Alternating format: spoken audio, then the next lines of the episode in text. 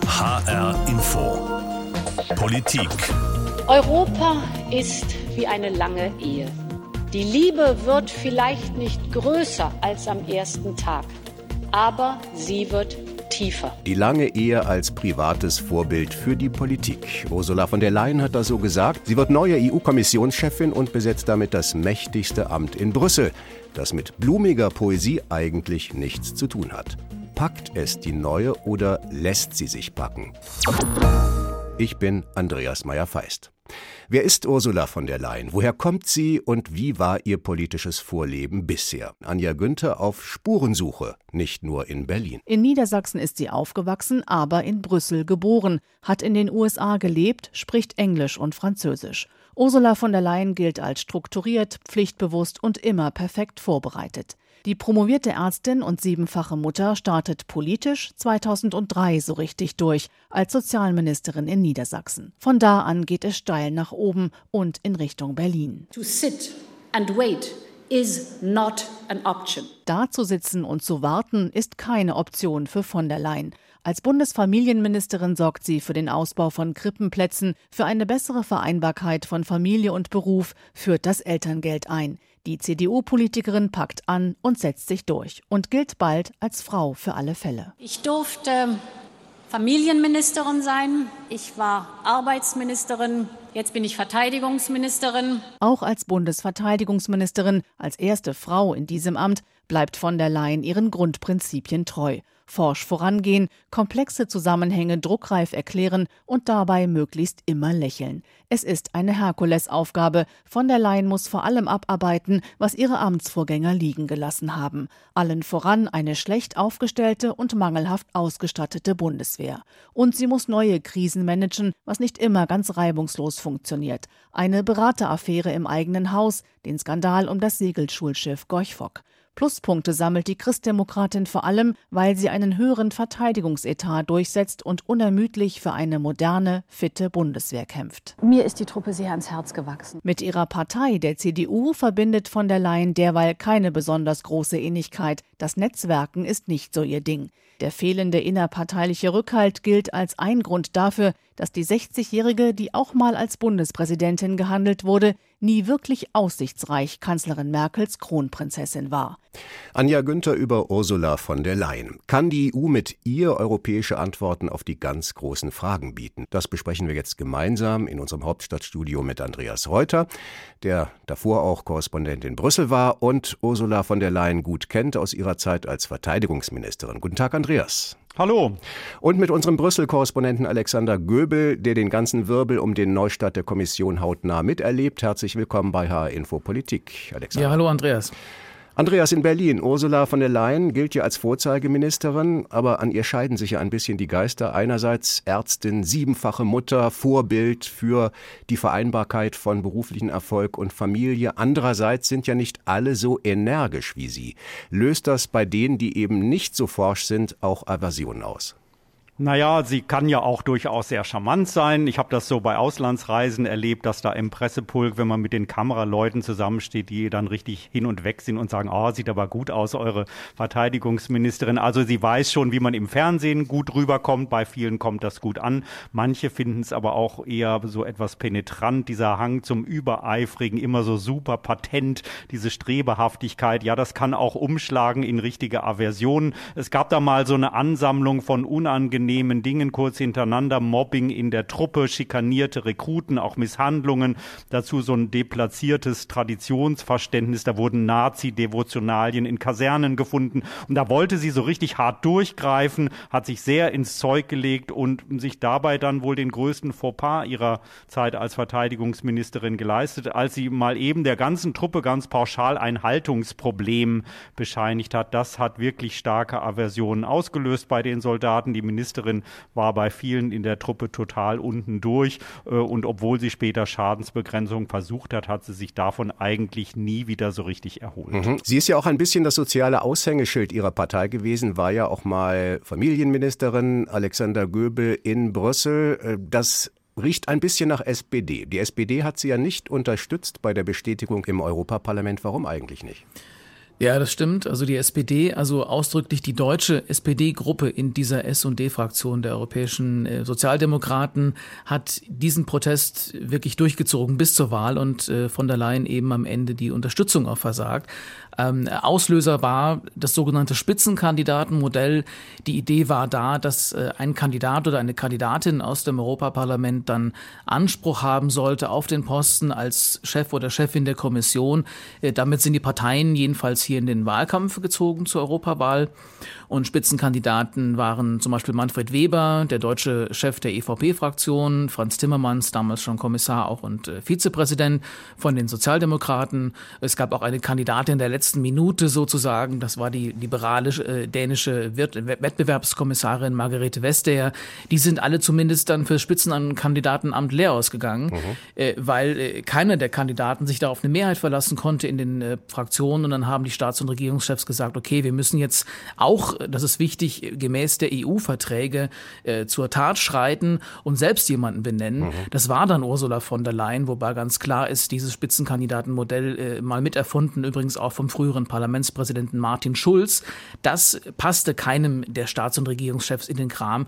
Weder Emmanuel Macron, äh, der wollte Weber auf keinen Fall. Macron hat dann von der Leyen ins Spiel gebracht. Äh, Andreas Reuter hat es schon gesagt. Also sie auf den Schild gehoben und die Osteuropäer haben gesagt, Timmermans auf keinen Fall. Fall. Das war hier schon ein richtiger Showdown, war übrigens auch mein erster Arbeitstag hier in Brüssel. Und es war wirklich spektakulär, dann in Straßburg zu sehen, wie groß der Frust war, zum Beispiel bei den Sozialdemokraten. Das sind natürlich Krokodilstränen äh, vergossen, auch für die Galerie, weil, wie gesagt, äh, die Abgeordneten es nicht geschafft haben, sich hinter äh, einem Spitzenkandidaten auch zu versammeln. Sie will richtig anpacken, aber klappt das auch und ist das auch wirklich so gut? Fangen wir mal inhaltlich bei Europa und der Welt an. Da soll die EU weniger handsam auftreten, energischer und auch aggressiver. Europa muss auch die Sprache der Macht lernen. Das heißt zum einen eigene Muskeln aufbauen, wo wir uns lange auf andere stützen konnten, zum anderen die vorhandene Kraft gezielter einsetzen, wo es um europäische Interessen geht. Europa muss die Sprache der Macht lernen, ist ja schon ein ziemlich äh, brutales Wort, wenn man dann auch noch von Muskeln aufbauen hört. Sagt sie als Ärztin, Andreas Reuter, HR-Info-Korrespondent in Berlin. Hat sie das bei der Bundeswehr auch geschafft, Muskeln aufbauen? Naja, also ähm, zum einen selber die Sprache der Macht hat sie schon gesprochen. Sie hat Generäle und Staatssekretäre gefeuert, wenn es ihr in den Kram gepasst hat. Sie hat Steherqualitäten bewiesen, war nach Volker Rühe die Verteidigungsministerin, die es überhaupt seit äh, die Bundeswehr gegründet wurde am längsten auf diesem Posten ausgehalten hat, ähm, wo alle sagen, ja, das ist so ein Schleudersitz, äh, da wird man entweder gefeuert oder man muss zurücktreten, weil es immer irgendwelche Affären gibt. Ähm, Nein, Wunderheiler bei der Bundeswehr ist die Ärztin nicht gewesen. Sie hat die Truppe quasi in eine stabile Seitenlage gebracht und vielleicht auch die Reha eingeleitet. Also es gab auch in ihrer Amtszeit Pannen in Serie, Hubschrauber, die nicht abheben können, Gewehre, die um die Ecke schießen, U-Boote, äh, die nicht schwimmen können. Also sowas gab es bei ihr. Aber die eigene Botschaft, die sie immer verbreitet hat, war, ja, ich habe äh, die Trendwenden geschafft, sogar gleich drei. Ähm, jetzt gibt's wieder mehr Material, mehr Personal und vor allem mehr Geld. Und das mit dem Geld muss man ihr wirklich lassen. Als sie angefangen hat, äh, war der Wehretat bei 33 Milliarden. Jetzt, wo sie geht, sind es 43 Milliarden. Alexander Göbel in Brüssel. Die Sprache der Macht lernen. Was meint Ursula von der Leyen in Brüssel damit? Ja, also ich denke da sofort auch an diesen Bierzeltsatz eigentlich von Kanzlerin Merkel. Die hat ja gesagt, die Zeiten, in denen wir uns auf andere völlig verlassen konnten, die sind ein Stück weit vorbei. Das klingt auch so ein bisschen so wie Annegret Kramp-Karrenbauer, die ja gesagt hat, wir müssen den europäischen Arm innerhalb der NATO stärken. Es geht da schon um einen stärkeren Führungsanspruch Europas in der Welt, den äh, Ursula von der Leyen äh, durchsetzen möchte. Äh, mehr militärische Fähigkeiten für die EU. Zum anderen ist in diesem Satz aber auch äh, natürlich klares, äh, klarer Anspruch auf Wirtschaftsinteressen auch drin, die durchgesetzt werden müssen. Und von der Leyen nennt ja auch den Umgang mit China. Äh, also sie sagt, es sei auf jeden Fall ein wichtiger Handelspartner für die EU, aber umgekehrt ist auch eben die EU der größte Handelspartner für China. Und das ist auch schon ein besonderes Selbstbewusstsein. Sie sagt, wir, wir, wir freuen uns über Investitionen im Ausland, Ausschreibungen, an denen wir teilnehmen können für den Bau von Autobahnen, Stromtrassen. Aber wir werden auch darauf achten, dass äh, diese Unternehmen, mit denen wir da zusammenarbeiten, auch unsere Standards einhalten. Das ist ein besonderes Selbstbewusstsein, was sowohl militärisch als auch wirtschaftlich gemeint ist. Mhm. Um Ursula von der Leyen geht es heute in HR Info Politik. Packt es die neue oder lässt sie sich packen? Ab Dezember will sie durchstarten als EU-Kommissionschefin. Das besprechen wir gemeinsam in unserem Hauptstadtstudio mit Andreas Reuter, der davor auch Korrespondent in Brüssel war, und in unserem Brüsseler Studio mit unserem Korrespondenten Alexander Göbel, der den ganzen Wirbel ja um den Neustart hautnah miterlebt. Ich bin Andreas Meyer-Feist. Ein Ziel hat Ursula von der Leyen ja schon klar benannt, den Klimaschutz. Wir können und müssen es schaffen, dass Europa bis 2050 der erste klimaneutrale Kontinent wird. Und deshalb werde ich das erste europäische Klimaschutzgesetz vorlegen, das dieses politische Ziel in verbindliches Recht übersetzt. Alexander Göbel, unser Korrespondent in Brüssel. Ich dachte, ja, gibt's das eigentlich nicht schon? Was meint sie denn damit genau? Ja, das ist eine neue, wirklich absolute Oberpriorität, die Ursula von der Leyen da ganz klar gemacht hat, auch als sie ihre, ihre Kommission, als sie ihr vorläufiges Team vorgestellt hat vor einiger Zeit hier in Brüssel auch, äh, dass dieser, dieser, dieser Klimaschutz, den hat es so als Gesetz noch nicht gegeben. Sie hat angekündigt, jetzt in den ersten 100 Tagen ihrer Amtszeit einen äh, sogenannten Green New Deal für Europa vorzuschlagen. Und da, dazu zählt eben auch das erste europäische Klimagesetz. Und der Kommissar, der dafür verantwortlich sein soll, mit einem riesigen Portfolio, wirklich, das ist Franz Timmermans, designierter EU-Vizekommissionspräsident für Klimaschutz, der will äh, wirklich rasche, rasch auch da äh, weitreichende Gesetze äh, vorlegen. Er hat gesagt, auch in den 100 Tagen der Amtszeit äh, Klimaneutralität bis 2050 in der EU-Gesetzgebung zu verankern. Und das ist ein wichtiger Punkt. Äh, Klimaneutralität bedeutet eben, dass äh, da, wo, sagen wir mal, äh, klimaschädlich investiert wird, auch wieder durch Aufforstung und anderes das Ganze wieder ausgeglichen werden muss. Das hat es so noch nicht gegeben in der Europäischen mhm. Union, vor allem nicht als Gesetz. 2050, wer heute 50 ist, ist dann 80. Ein bisschen lang hin. Ja, also das kritisieren natürlich auch sehr viele ähm, Nichtregierungsorganisationen, sehr viele Verbände, die Grünen zum Beispiel, aber auch Teile der Sozialdemokraten. Äh, Timmermans hat da auch schon reagiert. Also er will einen, einen, einen Vorschlag äh, vorlegen, der helfen soll, die Emissionen um mindestens 50 Prozent zu senken, noch besser um 55 Prozent. Offizielles Ziel sind derzeit minus 40 Prozent. Und äh, das soll eben auch schon in Zielen formuliert werden, die bis 2030 gelten. Also das ist natürlich kein D-Zug, das Ganze, oder kein ICE vielmehr.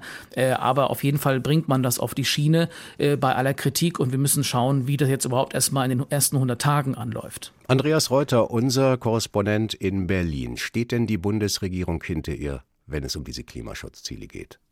Naja, was das Ziel angeht, klimaneutral bis 2050, da gibt es überhaupt keinen Widerspruch. Genau das Ziel hat sich die Bundesregierung auch gesetzt für 2050, klimaneutral zu werden. Die Frage ist, wie es dann mit der Umsetzung ist. Also wird auch genug getan, um dieses Ziel zu erreichen. Da wird es dann interessant sein, ob die EU-Kommission zum Beispiel Deutschland verklagen könnte, wenn es dann ähm, in, im Laufe dieser Jahre zu weit hinter den Etappenzielen zurückbleibt. In der Vergangenheit hat man das ja immer wieder beobachtet wird. Das wäre womöglich dann erst der Job für die Nachfolger von Ursula von der Leyen, also die solche Klagen anzustrengen. Aber wie streng das europäische Recht jetzt ausgestaltet wird, auch möglicherweise potenziell gegen Deutschland, das hat sie jetzt durchaus mit in der Hand.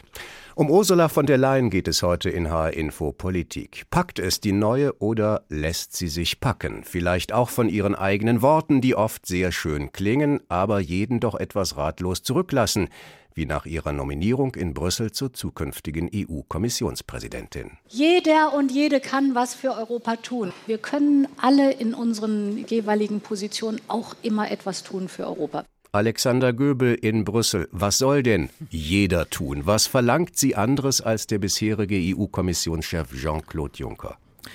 Also ich weiß nicht, ob sie wirklich viel anderes verlangt. Ähm, sie hat es nur, glaube ich, immer ein bisschen klarer äh, formuliert, äh, dass also Europa wirklich in jedem Individuum, in jedem Europäer, in jeder Europäerin sozusagen verankert sein soll. Ich glaube, sie verlangt mehr Selbstbewusstsein, also ein Ende auch dieser europäischen Selbstverzwergung, für die äh, sie auch da die europäischen Institutionen immer wieder auch kritisiert.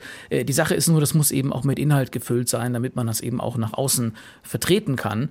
Sie hat ja, wenn man auf diese Berliner Rede zu Europa mal schaut, gesagt, vor 30 Jahren, also beim Mauerfall, äh, hätten die Menschen den Mut gehabt, äh, Unfreiheit zu überwinden, Zukunft zu wagen. Also ich glaube, es geht ihr ähm, um mehr Mut für Europa. Bei jedem Einzelnen wünscht sie sich wahrscheinlich, dass man als Europäer denkt und handelt und eben auch ja, sagen wir mal so ähm, out of the national box, also äh, jederzeit, äh, also jenseits der nationalen Grenzen. Ich finde es immer noch ziemlich abstrakt, aber es ist auf jeden Fall so ein neuer Spirit, ein neuer Geist, den sie versucht hier zu verankern. Mhm. Jeder kann etwas für Europa tun. Was genau hat sie noch nicht so richtig formuliert, jedenfalls damals nicht, Andreas Reuter in Berlin. Ist das auch eine leise Kritik an Angela Merkel oder überhaupt an ihren bisherigen Berliner Kollegen, die ja ziemlich stille sind mit Europa, vor allem mit Blick auf Emmanuel Macron? Also das höre ich da nicht raus. Ähm, ich höre da nicht den Vorwurf, sondern eher so den Appell. Ähm, das Verhältnis zu Angela Merkel, das wird allgemein als sehr gut beschrieben. Man konnte das in der Flüchtlingskrise beobachten. Da stand Ursula von der Leyen mit ihrem ganzen Apparat, Bundeswehr, Pioniere und so weiter, äh, total hyper solidarisch an der Seite der Kanzlerin und hat also Hilfe angeboten, wo es nur ging. Ähm, also ich glaube, was sie da gesagt hat, na ja, so rund um ihre Bewerbung oder kurz nachdem sie den Job bekommen hat. So sagt man das halt. Äh, das schmeichelt der europäischen Community und bleibt vage genug, um sich da auf nichts festzulegen zu sehr. Und es gibt ja schon Vorstellungen, die auch schon in der jetzigen Kommission angedacht wurden. Alexander Göbel in Brüssel. Alle wollen ja, dass die EU nicht mehr so abgehoben erscheint, dass sie näher an den Leuten dran ist. Die EU soll ein bisschen basisdemokratischen Duft bekommen. Also die Menschen sollen mehr direkt mitreden können.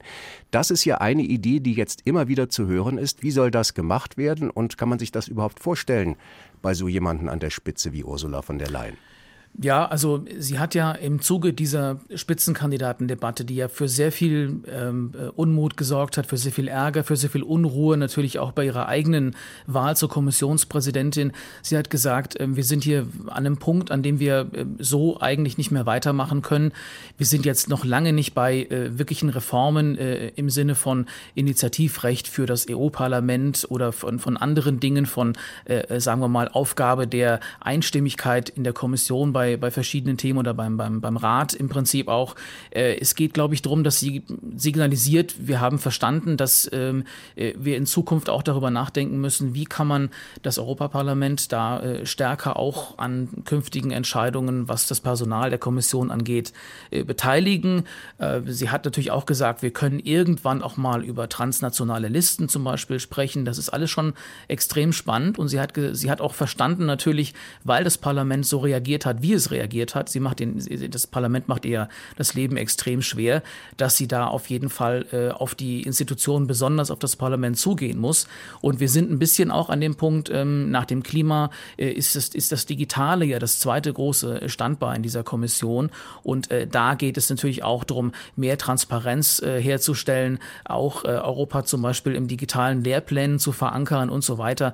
Das ist auf jeden Fall ein wichtiger Ansatz, damit, mit dem sie zeigen will, äh, Europa ist auf jeden Fall sehr viel näher bei den Menschen, als wir immer so glauben. Das heißt, einerseits könnte jetzt eine große EU-Identitätsdebatte beginnen. Gleichzeitig soll die EU geopolitischer, grüner, digitaler, wie du sagst, werden, wettbewerbsfähiger, sicherer natürlich auch. Andreas Reuter in Berlin. Das klingt natürlich nach einem Rezept, sich total zu verzetteln. Wie siehst du denn die Gefahr, äh, sich zu verzetteln mit Blick auf Ihre Berliner Vergangenheit? Ja, als Verteidigungsministerin musste sie ja auch schon mit allerlei Bällen jonglieren ähm, und auf vielen Hochzeiten tanzen, Krisenbewältigung bei Waffensystemen, die Amerikaner besänftigen, Personal beschaffen, den Etat ausweiten. Äh, ich denke, ähm, als Kommissionspräsidentin muss sie ja auch nicht alles selber machen. Sie hat da ja auch ihre Kommissare und kann da delegieren. Das sind eben so Qualitäten eines Regierungschefs. Ähm, und deswegen denke ich mal, es werden nicht alle Projekte immer gleich energisch vorangetrieben. Da kommt es dann schon drauf an, welches Thema gerade Konjunktur hat und natürlich auch, wo gerade die Chance besteht, dass man sich in ganz Europa einigen kann. Um Ursula von der Leyen geht es heute mit Andreas Reuter in Berlin und Alexander Göbel in Brüssel. Ursula von der Leyen wird die neue EU-Kommissionschefin. Sie folgt Jean-Claude Juncker nach. Angela Merkel hat ihr den Weg nach Brüssel geebnet, ihr aber auch schon gleich auf diesem Weg ein regelrechtes kleines Chaos eingebrockt. Sie ist die erste Frau an der Spitze der Kommission und ich bin sehr froh, dass es gelang, einen Konflikt zwischen den Institutionen zu vermeiden, weil Europa handlungsfähig sein muss.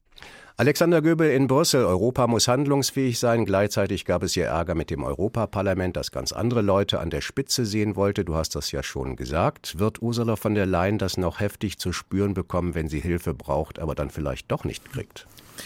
Also das kann gut sein, äh, wenn man sich jetzt das Verhältnis äh, anschaut äh, zwischen der Kommission und dem Parlament. Das ist ja schon ziemlich belastet durch diese durch dieses Zustandekommen der Kommission. Und ähm, Ursula von der Leyen hat auf jeden Fall Schwierigkeiten, jetzt gerade auch die letzten drei verbliebenen Kommissarsposten zu besetzen. Da zeigt das Parlament auch seine Zähne. Das kann in Zukunft noch ähm, heiter werden, ironisch gemeint, ähm, in dieser Zusammenarbeit in diesem Trilog, der ja auch wichtig ist zwischen Kommission, Rat und Parlament. Und ich kann mir schon vorstellen, dass da noch eine ganze Menge auch äh, schmutzige Wäsche gewaschen wird, wenn es da um, sagen wir mal, Herzensangelegenheiten von Ursula von der Leyen geht, dass eben diese in Anführungszeichen aufmüpfige Institution, vor allem das Parlament, ihr sagt, äh, ihr, ihr zeigen will, wo es lang geht. Mhm. Andreas Reuter in Berlin, sie steht so ein bisschen jetzt zwischen Angela Merkel, das Verhältnis ist ja gut, sagst du, zu Angela Merkel, gleichzeitig auch zu Emmanuel Macron. Das Verhältnis ist wohl auch nicht das schlechteste. Aber im Grunde musste sie ja ein bisschen als letzte Rettung herhalten, weil es die anderen nicht gepackt haben.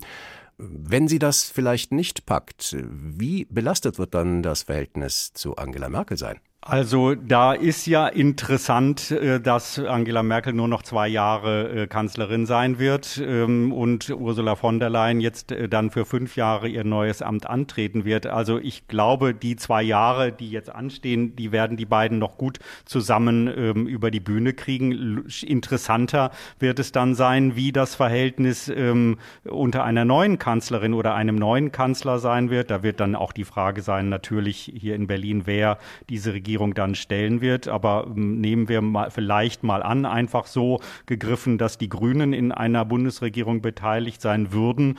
Das wäre natürlich Rückenwind zum Beispiel für ihre ehrgeizigen Pläne beim Klimaschutz. Und vielleicht für Pläne, die noch darüber hinausgehen. Ursula von der Leyen vielleicht nach zwei Jahren schon wieder weg als Kanzlerkandidatin, wenn alle anderen Unionskandidaten zerlegt werden. Hältst du das für möglich, Andreas? Nein, daran glaube ich überhaupt nicht. Ähm, erstens, ähm, in der Union gibt es dann schon noch genug Bewerber, äh, die da Kanzlerkandidat oder Kanzlerkandidatin werden will. Und ich glaube auch für Ursula von der Leyen selber ist dieser Zug abgefahren. Einerseits, wie gesagt, in der Partei ist sie gar nicht so gut vernetzt und verortet. Und ich glaube auch, dass sie gar nicht so traurig darüber ist. Ich würde ihr einfach mal unterstellen, Chefin der EU-Kommission, dieser Job reizt sie jetzt einfach viel mehr. Schauen wir mal nach Brüssel. Alexander Göbel im Brüsseler Studio. Wird darüber in Brüssel ein bisschen spekuliert, dass sich Deutschland das vielleicht gar nicht leisten kann, sie wieder abzuziehen, wenn es schwierig wird in der Union, wenn es um Kanzlerkandidatur geht? Ja, also vielleicht beim, beim Bier abends hier rund um den, um den Place de Luxembourg äh, äh, spielt man alle möglichen Szenarien durch. Also ich könnte mir so eine Rolle rückwärts nach vorn sozusagen äh, gar nicht vorstellen. Das ist schon, es wäre schon Harakiri. Also das ist ein Szenario, was ziemlich verrückt wäre. Das gäben äh, vielleicht die EU-Verträge auch gar nicht her. Da müsste die Kommission vielleicht neu bestimmt werden. Es würde vielleicht sogar in Europa dann Neuwahlen geben müssen. Äh, es würde wieder über das Thema Spitzenkandidaten debattiert, weil man dann noch gar nicht so weit ist, würde das wahrscheinlich dieses ganze europäische äh, Modell, was ja auch Ursula von der Leyen propagiert, äh, eigentlich kaputt machen, völlig zerstören. Das würde die EU auf jeden Fall beschädigen. Das würde Deutschland in der EU unglaubwürdig machen. Und Manfred Weber äh, würde bestimmt auch nicht den Notnagel machen wollen. Und ähm, ja, Emmanuel Macron, der würde Weber dann auch immer noch nicht wollen. Alexander Göbel in Brüssel. Ab Dezember startet die neue EU-Kommissionschefin durch, Ursula von der Leyen. Das haben wir gemeinsam besprochen in unserem Hauptstadtstudio mit Andreas Reuter, der davor auch Korrespondent in Brüssel war und Ursula von der Leyen gut kennt aus ihrer Zeit als Verteidigungsministerin und mit unserem Brüsseler Korrespondenten Alexander Göbel. Schönen Dank. Ich bin Andreas Meyer-Feist. Einen schönen Tag.